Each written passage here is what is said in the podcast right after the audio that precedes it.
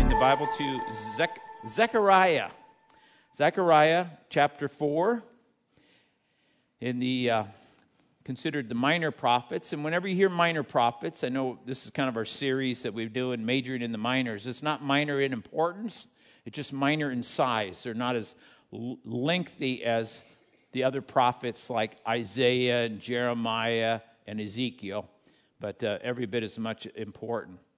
Uh, Pastor Dave Barnes opened our series in uh, Zechariah last weekend, uh, last Wednesday, and tonight we're going to be looking at four chapters, four through six. I titled this message "When God Builds the House." You can understand why as we're going to be going through there. When God builds the house. Um, let me just share a, a little uh, background stuff for you. Uh, Zechariah was a prophet. His name, uh, his name means Yahweh remembers. And what's he going to remember? What does God remember? He remembers his people because this is a period of time after the Babylonian um, had taken the people of Israel into exile. They'd gone to Babylonia. Uh, they uh, then were taken over by the Medo Persians, and they were allowed to come back to Israel after 70 years of captivity. So they came back to Israel, and there were some people that hadn't been deported, but um, basically, most of the people were deported, especially anybody who had any importance and, and so forth. So they started to come back. They kind of trickled back, and they came to Jerusalem. And the first thing they wanted to do was rebuild the temple because the Babylonians had destroyed the temple, it was in ruins.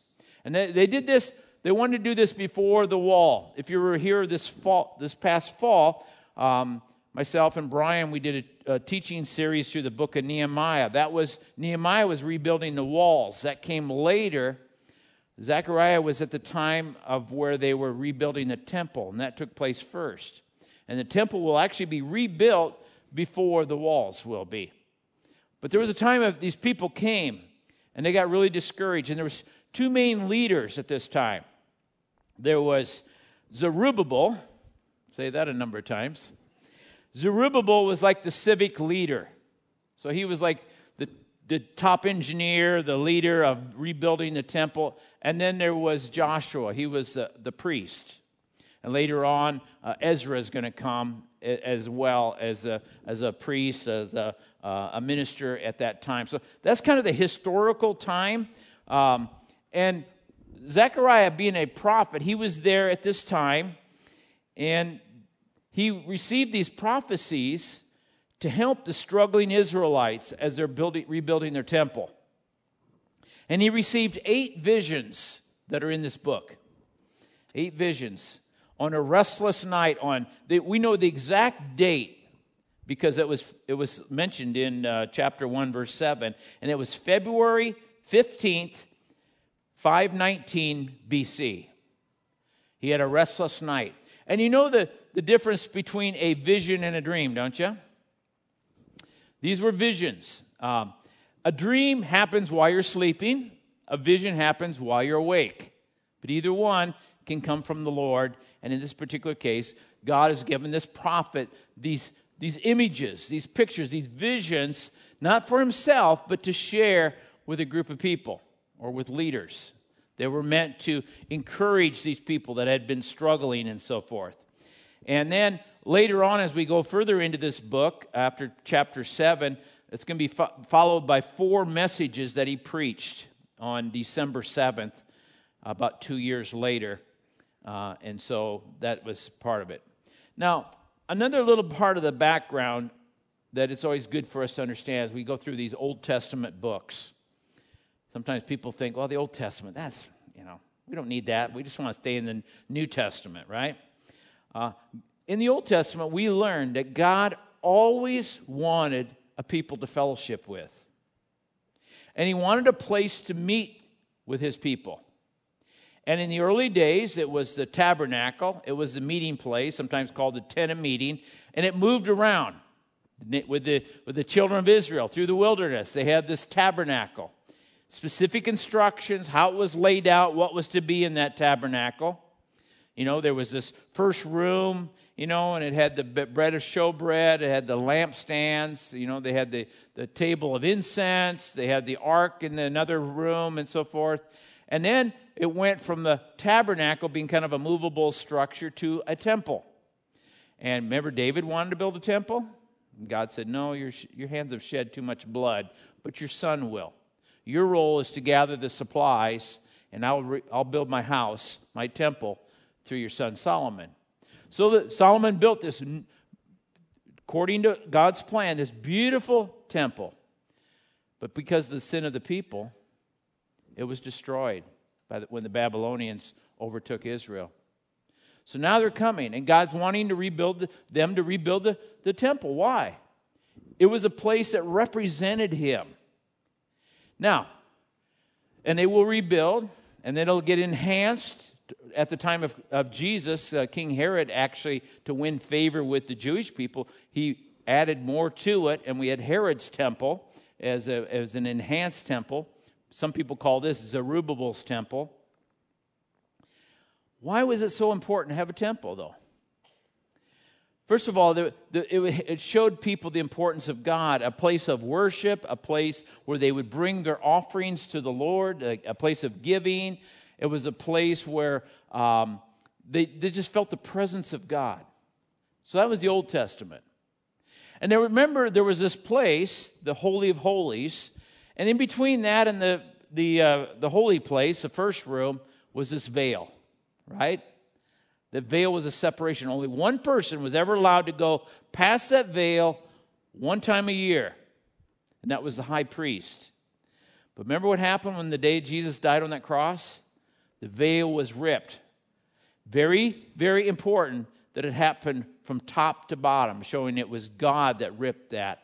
It was like God was saying, Open house. I'm no longer going to be limited to a, a building.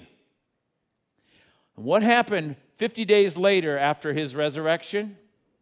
The day of Pentecost. The filling of the, the early church with the Holy Spirit. What does the Bible say about us? We are a temple of the Holy Spirit. Now, this is a nice building, right? I'm glad that it's air conditioned. I'm glad that we have comfortable seats. We can be inside here. Sometimes people refer to this as the church. Is this really the church? No. Look around. You're the church. This is better described as a place that the church meets.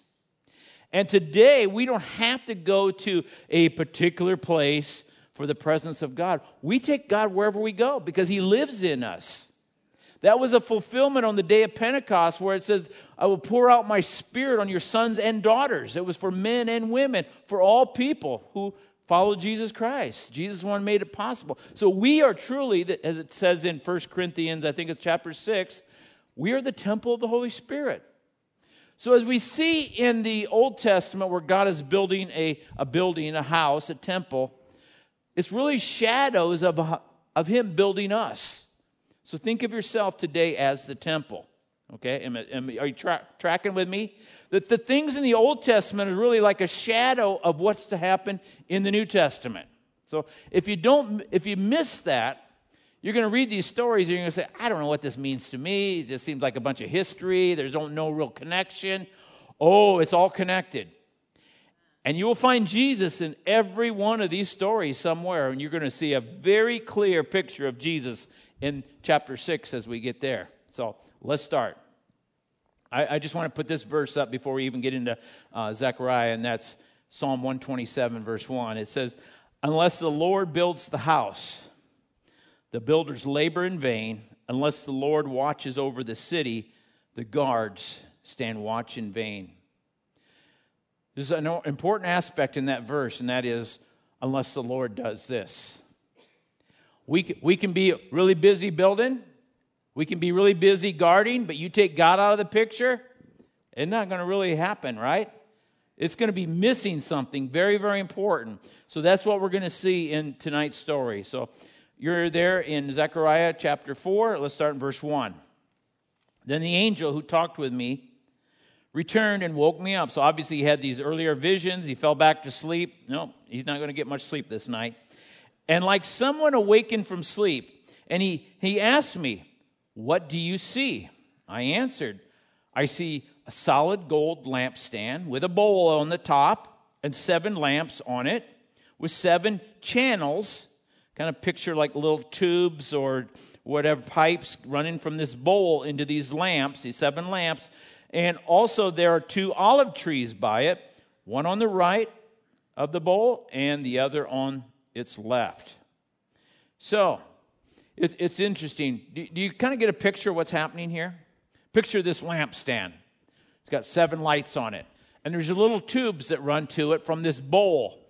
And this bowl is collecting the olives from the trees. Picture them kind of falling off, the oil squeezed out of them, going into the bowl, and then it is following these channels going into these lamps. It's like a, a lamp that's continually being filled by God versus these priests that would have to go in every day. They'd have to clean the soot out, they would have to trim the, the wicks and, and keep make sure that the lights stayed uh, lit inside the temple. And this is like a supernatural picture. And, and I was always meditating, and I was thinking, this, this is going to be a silly little example for you, but in my, uh, in my yard, I have something that I kind of rigged up. And uh, it's not quite this elaborate, not, but uh, you all have an air conditioner, and somewhere on the outside near your air conditioner, you have a condensation tube where the water runs out of your. Well, I've extended piping onto my condensation tube, and I have a system rigged up where I have two watering cans where the water runs from my air conditioners and fills up my watering cans. So whenever I need to water my plants, I always have water because they're constantly filled by my air conditioner. Yeah. Some of you, I just gave you an idea, and you're saying, that was worth coming to church for. and let me tell you, as somebody who uh, got my degree in agriculture, uh, that water is probably the best water for watering plants because it hasn't doesn't have any chlorine in it, none of the treatments that's run through our water system and so forth. It's just pure. Anyway, I don't I don't want to go into more details with that, but you understand. Well, this is a system by God on keeping these lamps lit, and um, so He sees this, and uh, really, what God was speaking to His people about was, first of all, He's about building the temple after it had been destroyed. And then Zechariah sees these self filling lamps. And uh, he's probably trying to understand. Now, we just finished the book of Revelation, and uh, here's a little test for you. Anybody remember what the lampstands, what the lampstands stood for? We'll, we'll, we'll have to see how well. I see Dave Barnes back here. We'll see how well they, they, uh, they paid attention. The churches, yes. Remember the seven churches, the lampstands, they represented the church. So remember, there's these this shadow of things. Why do they represent the church? Because we're to be given off the light. The oil is the Holy Spirit representing the Holy Spirit, the Holy Spirit in us through the church giving off the light. Okay?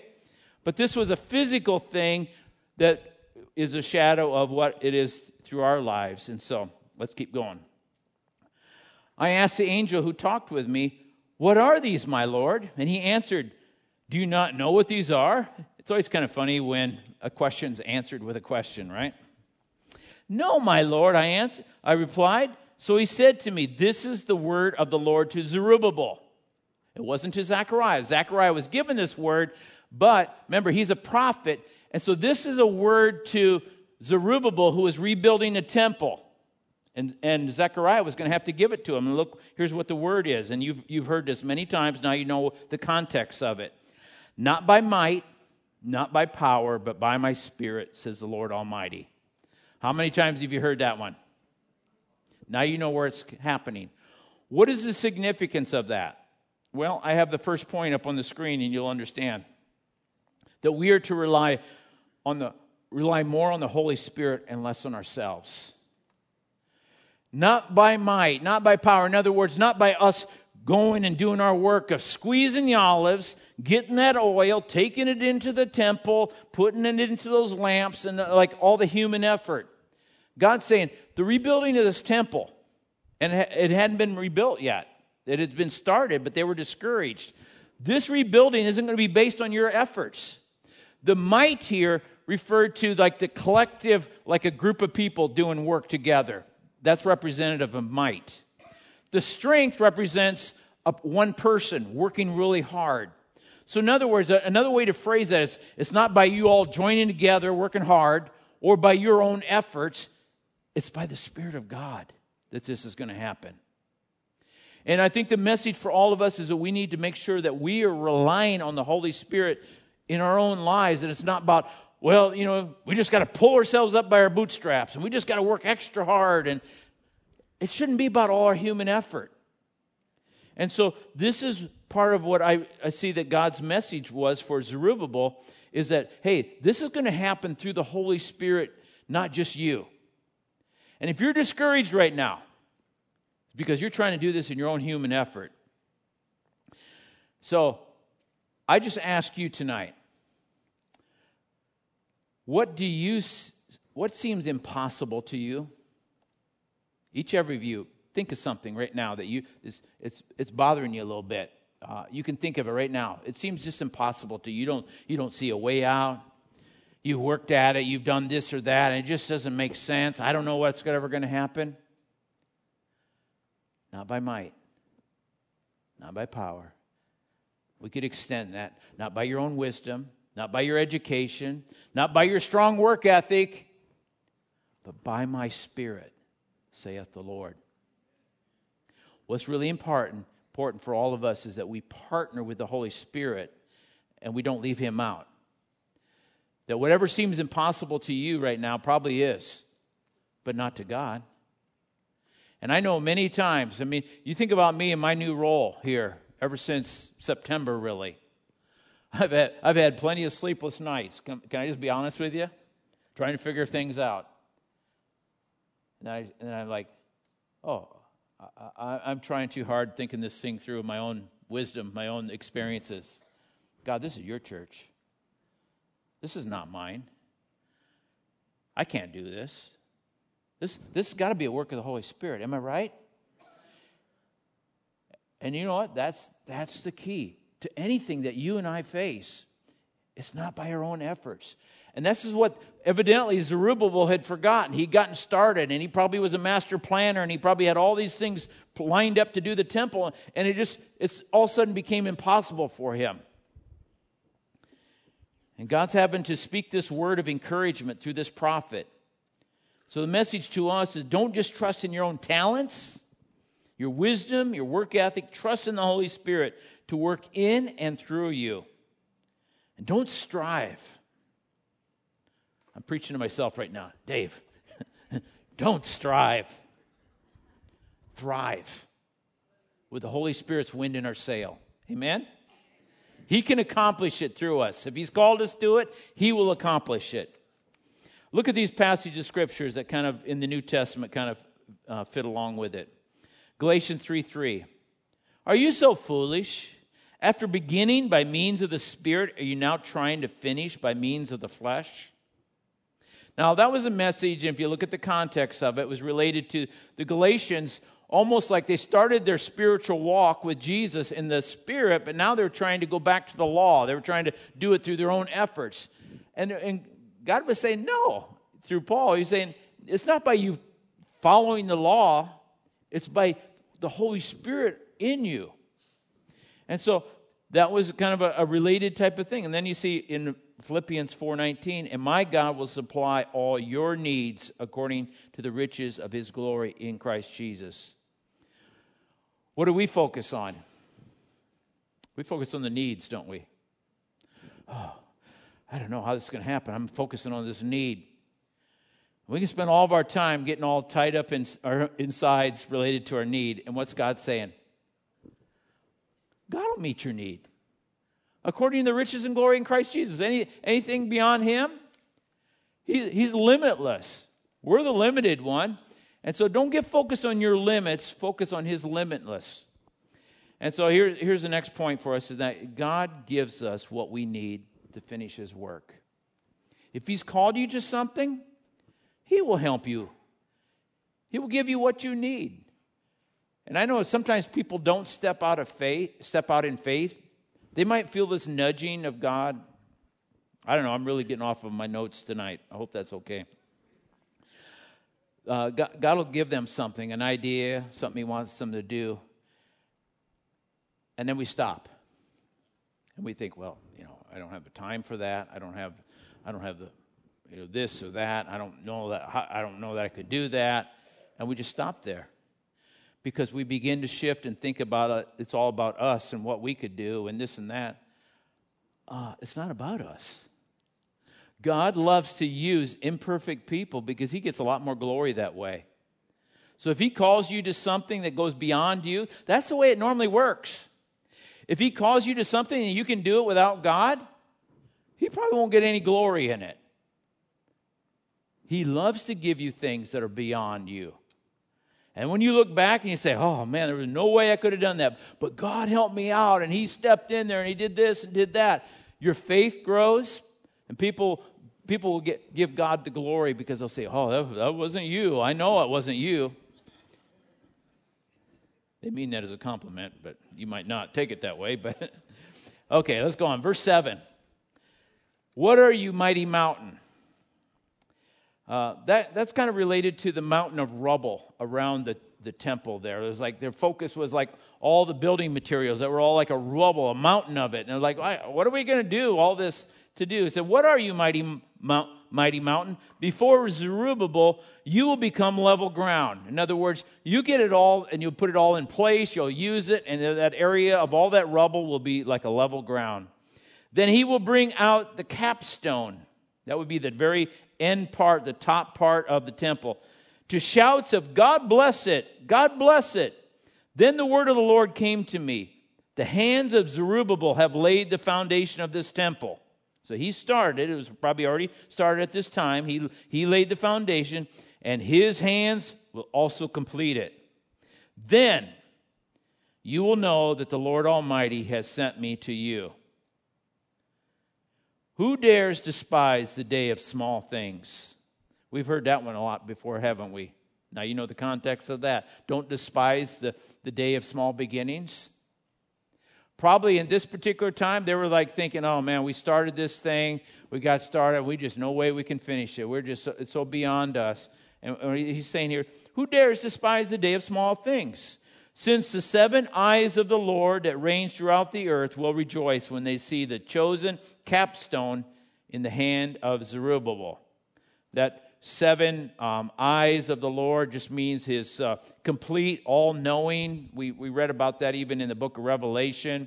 Don't think of it so much like literal eyes, it just means completeness, perfection, that he knows everything, that God knows this is going to happen, that Zerubbabel will finish the temple. That's why he talked about he will see and the earth will rejoice when they see him with that capstone. It's almost like that last stone, putting it in place. So God's really giving them an encouragement not to quit. You will finish it. Don't despise the day when you started it. And when this is completed, all people will know it was God who did it. No glory to man. And just remember who's the temple today? We are. He's doing his work in and us. Don't be discouraged. Don't look at that, oh man, I got so far to grow. Look at where you, instead of sometimes always looking at how far we have yet to go, look, have, have you grown? Since you started your walk with Jesus, have anything changed? Don't despise the day of small beginnings. Let God do his work. I, I love this verse that you see up on the screen, Philippians 1 6. Being confident of this, that he who began a good work in you will carry it on to completion until the day of Christ Jesus. My wife and I joke sometimes because she's a she uh, is a master of a to do to do list. She's always got multiple page to do lists, and I always kid her about having her to do list, everything all done, and she says, "Nope, the day the the, the to do list will be finished will probably be the day that the Lord takes her home." Okay, um, either that or she's going to be if it's during the rapture, she's going to be telling the Lord, wait a minute, I, I got a couple more things I got to do, get on that list, get them finished, and so forth. But it's like, he's going to complete the work. You know when it's completed? The day of the Lord Jesus. Amen? So, we see this uh, another point on the screen. Be encouraged. God is building his great work in and through us. He doesn't just want to work through you, he wants to work in us and through us. We're that pass through where the God is working in us and working through us, and he will finish it. Let's keep going. Verse 11. Then I asked the angel, What are these two olive trees on the right and to the left of the lampstand? Again, I asked him, What are these two olive branches beside the two gold pipes that pour out golden oil? He's trying to figure this whole thing out. And he replied, Do you not know what these are? Same question again. No, my Lord, I said. So he said, These are the two who are anointed to serve the Lord of all the earth. Now, does that sound very familiar to anybody? This whole prophecy about the lampstand, the pipes, the, the uh, olive trees next to it? If you were here in the book of Revelation, we went through that. Same thing was mentioned in Revelation chapter 11. And we talked in there about the two um, witnesses, the two people. And in that time, I think I taught chapter 11. I'm not 100% sure. I've taught it before in other settings. We think that probably those two witnesses mentioned in the tribulation of the, of the uh, prophecy there would have been Elijah and Moses, representing the law and the prophets.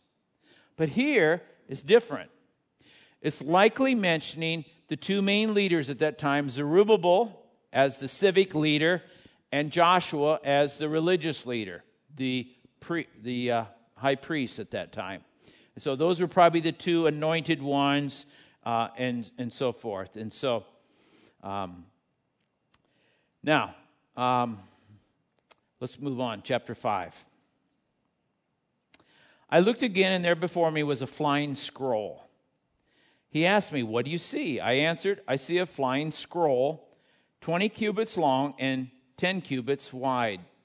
Now, that might not mean much to us, the cubits, but essentially that's 30 feet long by 15 feet wide. 30 by 15. That's actually the same dimensions as the holy place inside the temple or the porch of the temple. And it says that the scroll, scroll was open. In other words, it wasn't rolled up, it was completely unrolled, and you're going to be able to read it on both sides. So, this flying scroll, this, this unraveled scroll, 30 by 15, is flying. Best thing I could describe it is you've all been to the beach or sporting events where the plane's pulling this big banner behind it. Okay? Picture that. That's like what it is. The Lord's bringing this big banner across, and, and he's able to see both sides of it. So, look at verse 3. Then he said to me, this is the curse that's going out over the whole land. For according to what is it says on one side, every thief will be banished, and according to what it says on the other, everyone who swears falsely will be banished. The Lord Almighty declares, I will send it out, and I will enter the house of the thief and the house of anyone who swears falsely by my name, and it will remain in that house and destroy it completely, both its timbers and its stones. The best thing I can describe here is a little bit complicated. What is this talking about? First of all, uh, it talks about a curse. Sin brings a curse. It happened right away in Genesis chapter 3, the day that Adam and Eve sinned. A curse came on the earth. Um, this earth is under a curse. Now, if you've accepted Jesus Christ, according to the book of Galatians, uh, we're not under a curse because Jesus died for us to remove that penalty of the curse over our lives and, and so forth. But the earth is still cursed, and people without Jesus are still cursed. This is a sh- highlighting a curse related to sins, and two particular sins are highlighted. Now, I want us to think about if you were going to highlight two sins today, what would you highlight? Now, nobody shout them out. But I'm guessing you would probably shout out a couple sins that you don't commit. Am I right? It's the way we all are. It's not the way it is here. Look at there was two big ones: theft and lying. And sometimes we can categorize sins. We'd probably say, "Oh, I wouldn't mention those. Those aren't the big ones." Well, it was according to this big banner flying across the sky. So, in other words, what was happening is these exiles were coming from Babylon. They were in Israel, and God saying, You brought some of the sins of Babylon into uh, Israel now, into this work. And let me tell you, I don't want to tolerate this sin. And I'm, I'm highlighting that there's a message here that this sin is going to destroy you, it's going to destroy your house. So it's likely that these were the two main sins that were taking place with these exiles. But you know what? We have to be careful any sin in our lives. That's why we have a Savior and we can go to Him when we, when we sin and repent. Look at 1 Peter 4 17. I was trying to think of the significance of this related to building the temple, and I, I was thinking of this. For it is time for judgment to begin with God's household. And if it begins with us, what will be the outcome for those who do not obey the gospel of God? What it, be, what it showed me is that before we build God's house, this great work, God was saying there needs to be a purity. There needs to be a work done here in removing this sin. And you know where it starts? It starts, the judgment starts with the house of God. Before we reach the world, we got to look at ourselves. And so you see the next point. We must be emptied before we are filled, and purity comes before revival. You want revival? Look within. We have to look at our own lives. Are we living impure lives? You know, but you know what that means? Is that means it's so easy to look at the sin in other people's lives, right? And this is something, and I, I just say it. Uh, there is so much of this happening today where the church, and I'm talking about the church people, expect the world to act like Christians. Don't expect them to act like Christians. Expect them to act like sinners, because that's what they are. They need Jesus. Then Jesus begins to do his work. What we have to do is look at ourselves. And for many years, I heard this saying, and you know, we've all used it like, oh, we need to uh, love the sinner and hate the sin. And then I heard somebody put a great twist on it, and I like it. It says, we need to love the sinner and hate our own sin. So look at ourselves. You want to be filled? We need to be filled. We need that purity of repentance. Remember, nobody's perfect, including myself. So when we sin, we have to repent and we have to go before the Lord and ask Him to fill us. And then we can be used by God. And that's what God was, I believe, trying to do there before they build the temple. Let's keep going, verse 5. It gets stranger, okay? Then the angel who was speaking to me came forward and said, Look up and see what is appearing. And I asked, What is it? He replied, It's a basket. And he added, and there this is the iniquity of the people throughout the land. So this is the sin of the people there in Israel. Then the cover of lead was raised, and there in the basket sat a woman. Now, ladies, don't throw anything at me. I'm just reading what's in the scriptures, okay? And he said, This is wickedness. And he pushed her back into the basket and put the lead cover down on it. Then I looked up and there before me were two women with the wind in their wings.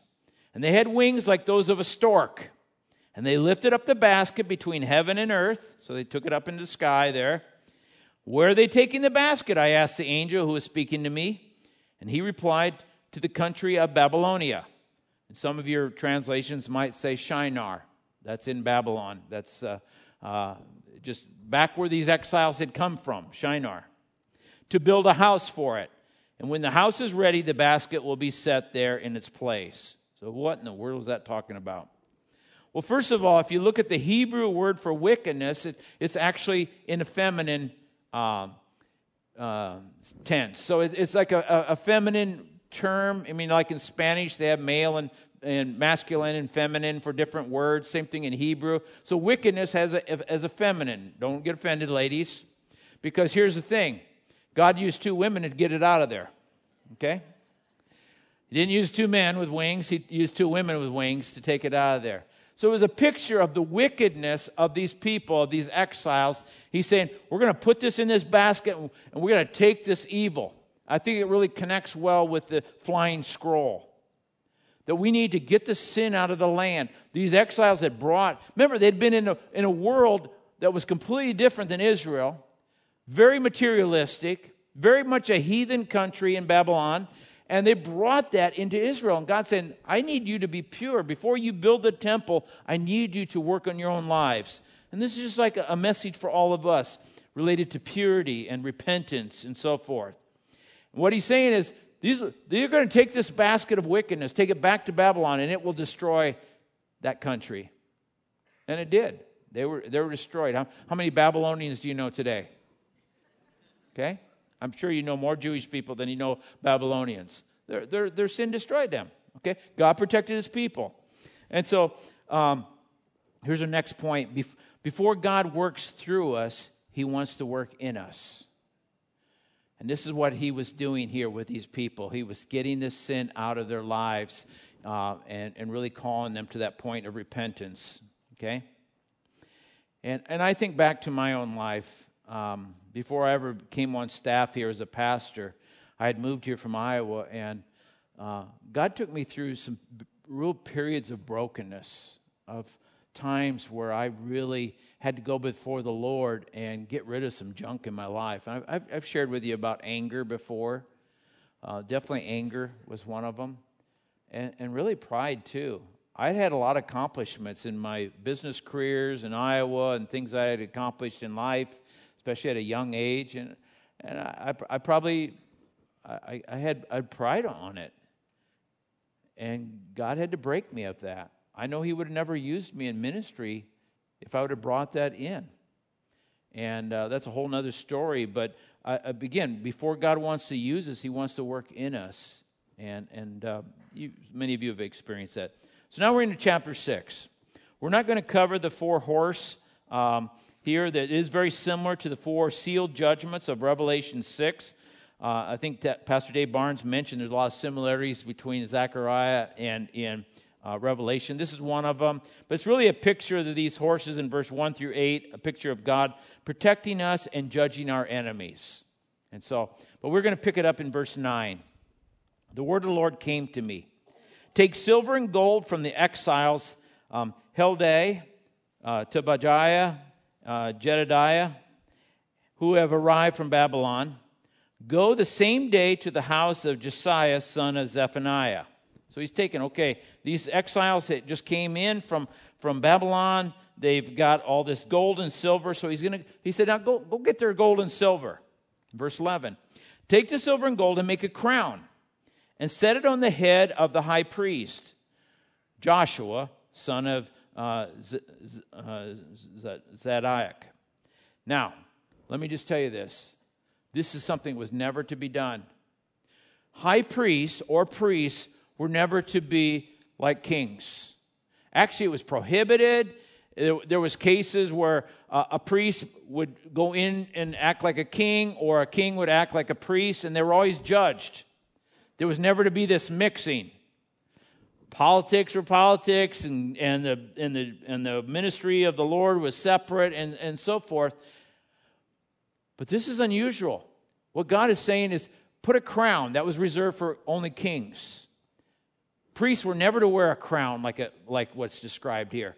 And put this crown on Joshua, who was the high priest. Right away, that would have been like, whoa, whoa, what's, what's going on here? Remember, this is the word of the Lord coming. We'll, we'll get into why. And, uh, and so, uh, in verse 12, tell him this is what the Lord says Here is the man whose name is the branch, and he will branch out from his place and build the temple of the Lord. What is this a picture of? Come on, students of the word. The branch. Anybody know who the branch is? Jesus. Six times in the Old Testament, the word branch is in capital letters, capital B, R A N C H, branch, symbolizing the Messiah, symbolizing Jesus. And here's a neat little thing I just found in my study. If you, if you go look for all those six places in the Old Testament about the branch, this is one of them. One of them, it's related to the branch as king, one of it as servant, one of it as man, and one of it as God. Now, does that ring a bell to anybody? The four Gospels all highlight a different aspect of Jesus' life. Matthew highlights about Jesus as king. book of uh, Mark as uh, uh, servant, Luke as man, and John that we're going through as God. So the four Gospels all highlight a different aspect. And in the Old Testament, it's kind of a neat little thing. You, you find those four of them. And in fact, right here, you, you see one of them. It says, Here is the man whose name is the branch. It's symbolizing Jesus Christ. Why was this priest wearing a crown? Who is Jesus? He's our King of Kings. He's also our high priest, according to the book of Hebrews. The branch here, symbolizing Jesus, is picture of the king and the high priest. Isn't that cool? I told you Jesus is all over the Old Testament. This is one of those cases. It's undeniable. It's referring to Jesus. And I was just thinking of uh, Matthew 16. You see this up on the screen. His dialogue with Peter. He says, uh, But what about you? He asked, Who do you say I am? Simon Peter answered, You are the Messiah, the Son of the living God. Jesus replied, Blessed are you, Simon, son of Jonah, for this was not revealed to you by flesh and blood, but by my Father in heaven. And I tell you that you are Peter, and on this rock, not necessarily on Peter, but on his confession. Don't ever get that mixed up. Okay, he wasn't the first pope. Okay, he wasn't. We don't build a church on Peter, but on the confession that he is Jesus, the Son of the living God. That confession on this rock, who will build the church? Jesus will build it. The branch will build it. The high priest and king will build. He says, I will build my church, and the gates of Hades will not overcome it.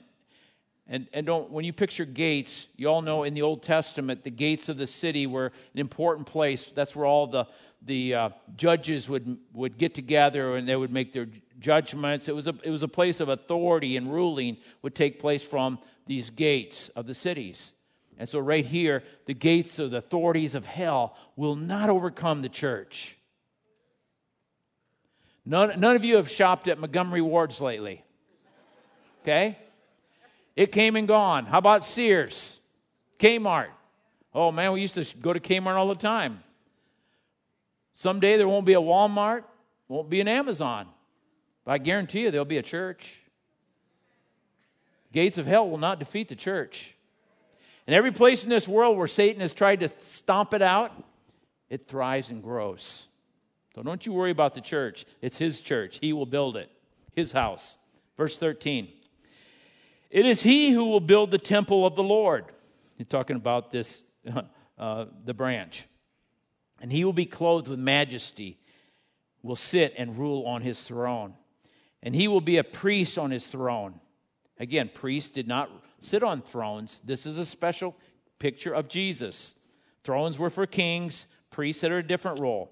And there will be harmony between the two. The crown will be given to, and you see the, the guys who I can't pronounce their names, Except they add another guy, Hen. How would you like to have that name? Hen. Anyway, I don't, I'll avoid going. Son of Zephaniah, as a memorial to the temple of the Lord. And you will know that the Lord Almighty has sent me to you. This will happen if you diligently obey the Lord your God. Here's our last point Jesus, our high priest and king, is using us to build his church, his house. Where do we see this? We see it throughout the scriptures, but I found one great last verse we're going to look at in 1 Peter chapter 2. Look at verse 4 and 5 on the screen. As you come to him, the living stone, rejected by humans, but chosen by God and precious to him, you also so we're like, like Jesus is that living stone. He was the one rejected, he was chosen by God. You also, like living stones, are being built into a spiritual house to be a holy priesthood, offering spiritual sacrifices acceptable to God through Jesus Christ. Did that get you excited? That God is using you as living stones to build his house? His spiritual house? Do you, do you see yourself um, offering spiritual sacrifices acceptable to God? I believe you're doing it tonight. All of you here in person, taking time out of your busy schedules to study God's Word, it's a sacrifice. Even those of you that are online and watching, you could be doing other stuff. I'm sure there's things on TV that you could uh, rot your mind with, but uh, uh, we're all here. We're studying God's Word. And there's many ways through our serving, through our worship, through our giving, through our evangelism, whatever it might be. That's our, that's our spiritual sacrifices, giving to the Lord, building His kingdom. We're His living stones. We're that house, that temple. And never forget that. You're here on purpose. You've been given a great mission. Don't waste your life, invest it. And don't do this on your own, not by might, not by power, but what? By my spirit, saith the Lord. Amen? Let's go to the Lord in prayer. Father, I thank you for your word. Some interesting visions here. But Lord, thank you for your illumination and, and just showing us uh, what you were talking about and how they relate to our own lives.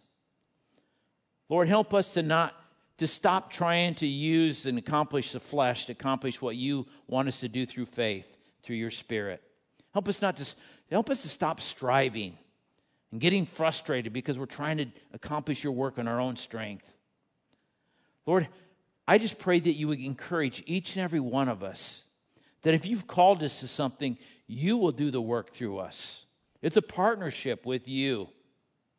Just like you used Zerubbabel he couldn't sit back and just watch you do all the work. You did the work, but you did it through him. You accomplished that temple being rebuilt, and you're doing it through us. So help us, Lord, to say yes to whatever you're calling us to. I pray, Lord, that you would, you would help us to make sure that we, as your vessel, are pure. If there's sins in our life that we need to repent of, Lord God, just convict us. Show us what those are and help us to repent. Give us the strength to say no to Satan and his temptations and yes to you. Help us to be a cleansed vessel so that your Holy Spirit can fill us and use us, that we can use our life for your purpose.